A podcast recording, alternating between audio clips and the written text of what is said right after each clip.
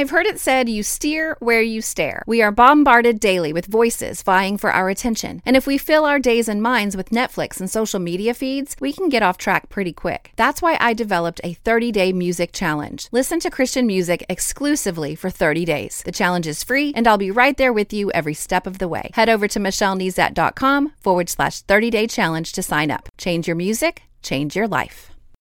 You're listening to More Than a Song, episode 13.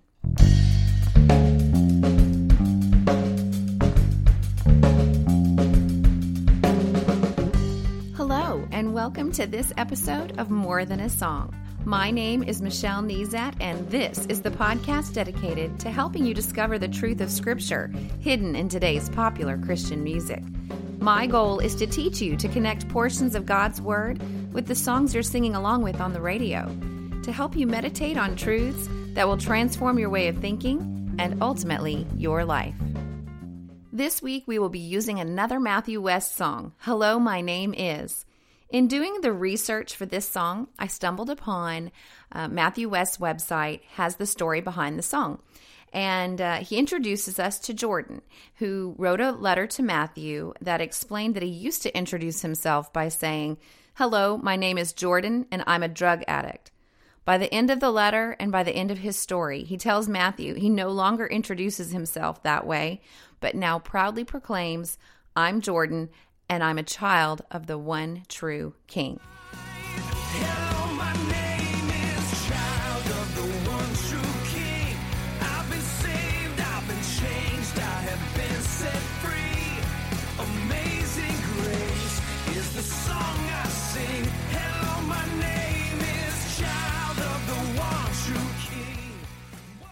Jordan's story is a compelling one, and I will link to that video in the show notes of this episode. And you can find the show notes at michellenezat.com forward slash 13. I hope you take time to watch it. It's a really good story, but I want to tell you another story. Now, Jordan's story talks about his name changing from addict to child of the one true king. But this is a story about a gal who went from the name pleasantness to bitter. And I'm talking about the story of Naomi in the book of Ruth in the Old Testament. Let me just tell you a little bit about Naomi. Now, Naomi was a Hebrew and she married a Hebrew man. And there was some hard times in their hometown, in their country where they were living. And so they moved to a different part of um, the world at that time. They just did what they had to do for their family. And so they actually left the promised land, they left Bethlehem, and they went to a land called Moab. Now, while they were there, her husband died. And um, her sons, while they were living there, actually married two Moabite women um, while they were there. And then her sons both die. So now she is alone, except for her two daughters in law. And she heard that times were better back home. And so she decides that she's going to make the journey from Moab back to Bethlehem. And her daughter in laws uh, pack up with her, and they actually even head out on this journey home uh, to Naomi's home. And in the, but in the midst of the journey, she just sets them down and she tells them that they just need to go back. And there's a lot of cultural references here. Um, in that time, if uh, your husband died, the brother would take upon the woman as his wife. And so she starts to explain what I don't have any more sons. And even if I got married and had, had another son, would you wait for them to grow up and marry them? And it just doesn't make sense for you to come with me. Um, I just need you to just go go back to your mother and father, go back to your home. You can start over. You can have a new life. And uh, they really don't want to do that, but she insists. And so her two daughters-in-law are named Orpah and Ruth. So Orpah, with great sadness and tears and weeping, decides to go back home to Moab to her parents um, and assume, um, assuming to start a new life again, but with great sadness. It was obvious that they had great love for their mother in law and um, a wonderful connection with her. But Ruth, Ruth remains with her. In fact, um, the, in that story, you might have heard this very popular verse in Ruth chapter 1, verses 16 and 17, where Ruth says, Don't ask me to leave you and turn back. Wherever you will go, I will go. Wherever you live, I will live. Your people will be my people, and your God will be my God. Wherever you die, I will die, and there I will be buried. May the Lord punish me severely if I allow anything but death to separate us. So Ruth and Naomi make their way back to Naomi's hometown of Bethlehem in her home country. And when they arrive, um, the people are like, wow, is that Naomi? It kind of looks like Naomi. It's been a long time.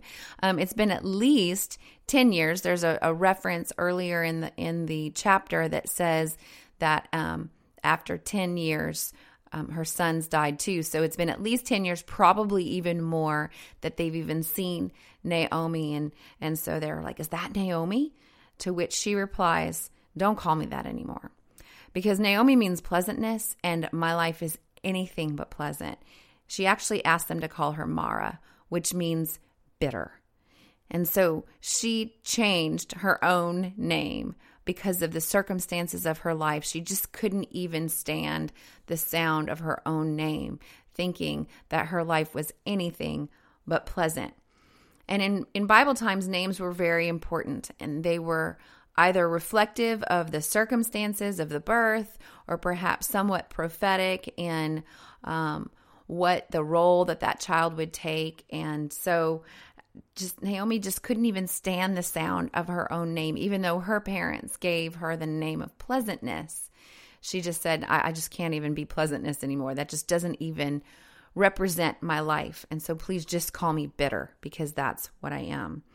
In fact, she mentions the word bitter before she even arrives home when she's trying to convince her daughter in laws to return home. In verse 13 of chapter 1, she says, No, it's, it's more bitter for me than for you because the Lord's hand has turned against me.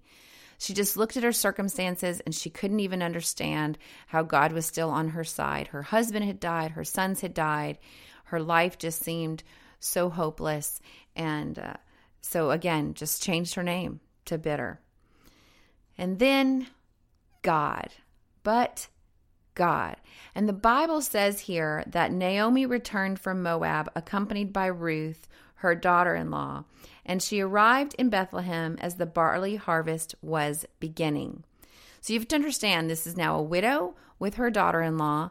Neither of them have family or any anybody to take care of them. And so they're entering into this place and they're going to have to find their own way. No one's going to jump up and say, Hey, I'll take care of you. And so Ruth said to her, her mother in law, Let me just go into the fields, pick up leftover grain behind anyone in whose eyes I find favor. And Naomi says, Go ahead and do that. And so she went out and she entered a field and began to glean behind the harvesters. This is verse 3 of chapter 2. As it turned out, she was working in a field belonging to Boaz who was from the clan of Elimelech. Now, you have to read the whole story to really appreciate this, but Boaz ends up being Ruth's kinsman redeemer. And I'm not going to get into that too too much except to say that he actually ends up saving Ruth and Naomi from their whole mess of a life by redeeming them. He actually marries Ruth and he ends Naomi's bitterness by well, uh, you, you're going to have to read the story. I want you to read the story for yourself. But the phrase that jumped out at me at what I just read to you in Ruth chapter 2 is the phrase, as it turned out. Hmm. Have you ever had any as it turned out moments? And I find it so funny that sometimes in scripture, these small little phrases jump out, and you just think, that's not a coincidence. It's not a coincidence that Ruth just happened to to pick grain in the field because that's what paupers did. And the people as they um, picked the grain they would just leave some behind. In fact the scripture the law actually said don't go back and pick up everything. Leave the corners leave some behind so that those who are poor among you could come and pick after you which is what ruth was doing. As it happened, as it turned out, Ruth just happened to be in Boaz's field. And obviously, as you continue to read the story, you begin to realize that this was not just a as it turned out moment, but a divine appointment for Ruth to be in that field. And so I just want to maybe use that as an encouragement because Naomi's circumstances were bitter. But the Bible doesn't indicate that God did this to her. You know, obviously a God God allowed it because nothing that reaches you doesn't pass through the fingers of God first. But I do believe God may be saying, just wait. Just wait until this next part. I have a plan. It's going to blow your mind because God's plan in this situation and in this story was to place Naomi and Ruth smack in the lineage of your Redeemer. God allowed Naomi's name to be bitter for a while so that your name can be called redeemed. Now, I have a friend whose grandson's name means victorious little fiery one. She she asked her daughter why in the world she would do that to herself, and her daughter admitted that she didn't really know what the name meant. She just liked the name together. I have another friend who named her son Wilder. I asked if she was going to name her future child Calmer. She laughed and said, or maybe peace or tranquility. I think it's funny, you know, it's you name your son Wilder and you're wondering why he might be a little wild. No, but she's really enjoying life with Wilder. But it's funny, you know, we don't really, these are funny examples. We don't really put a lot of thought into um, necessarily, a lot of us don't put a lot of thought into necessarily the meaning of our children's names. But I do want to talk about the names that we carry around for ourselves. We have burdens of our past that we carry into our lives and even straight into our lives with Christ.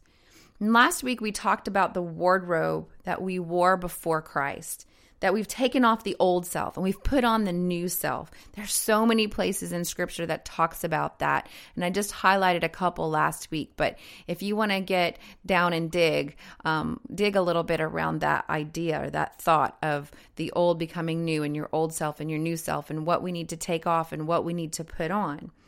And similarly, we need to shed those old names.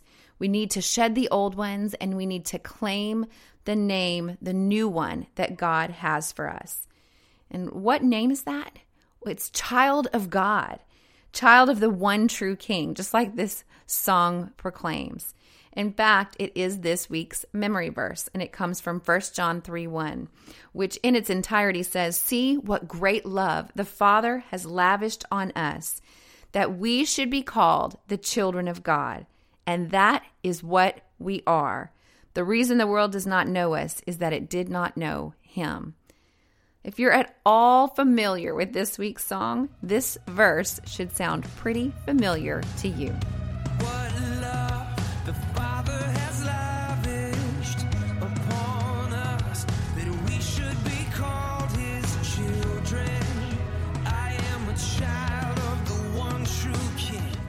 Now, in the rest of the song, Matthew West directly lists out a few names that we tend to carry, like regret and defeat.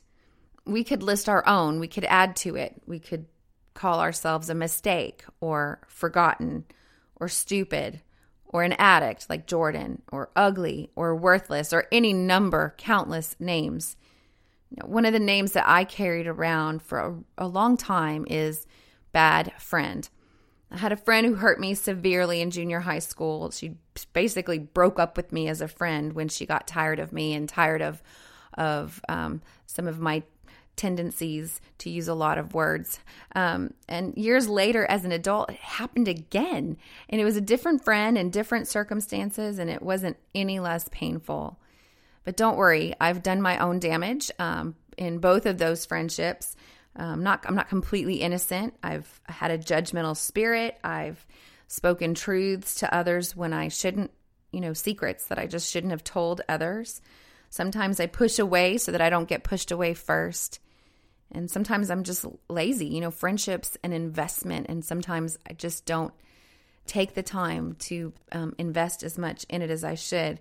And all this adds up to a name tag that I wear or an old jacket that I pull out of my wardrobe that has the letters BF on it. Just bad friend. But like Matthew West, I declare this.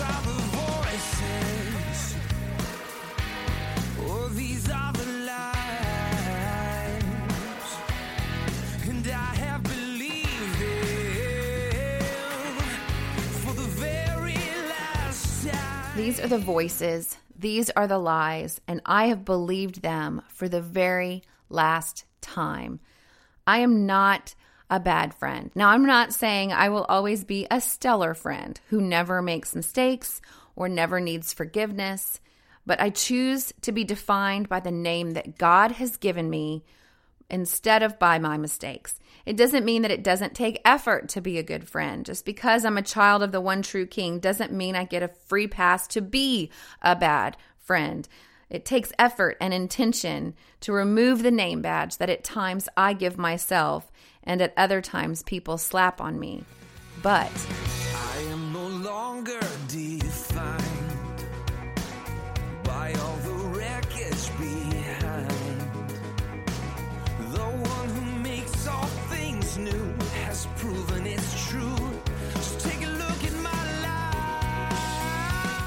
So here is my challenge to you this week. Take the time to read through the book of Ruth this week. It's a great story. It reads like a story. It's just four chapters. And while you're there, consider Naomi's name change and ask God to reveal to you what labels you have placed on yourself or even allowed others to place on you that you can take off and replace with the name that He has for you, which is child of God. Also, spend some time memorizing the verse this week. See what great love the Father has lavished on us that we should be called the children of God. Shouldn't be hard to remember that one since it's actually a part of this week's song. Just a few quick announcements before we leave today. Did you know that I create weekly memory verse resources exclusively for my mailing list? So, the memory verse that I just talked to you about, I have created wallpapers and printables to help you kind of keep it in front of mind for you to put on your tablet, your iPhone, your desktop, or even print out and stick on your mirror. But I only share those with people who've signed up for my mailing list. I promise I'm not going to bombard your inbox. I just send you a, a friendly reminder every Monday when a new podcast is posted, and it includes a link to the free memory verse wallpapers, and printables customized for that week's message. The sign up box for that is on my homepage at michellenezat.com. Next, may I ask you to share this podcast? There are quick links at the top of each episode on my homepage that makes it easy to share via Facebook, Twitter, or email. And if each listener just shared this podcast with one new friend, I think it could make a huge difference in the number of folks downloading the podcast, but more importantly, uh, make a huge difference in the lives of people who might just need a place to start in their Bible study. And that's really what I'm hoping um, will happen is that you guys will be inspired by this podcast to open the Bible for yourself each week. And then finally, each time someone reviews my podcast on iTunes, it increases the chances of new folks to find me.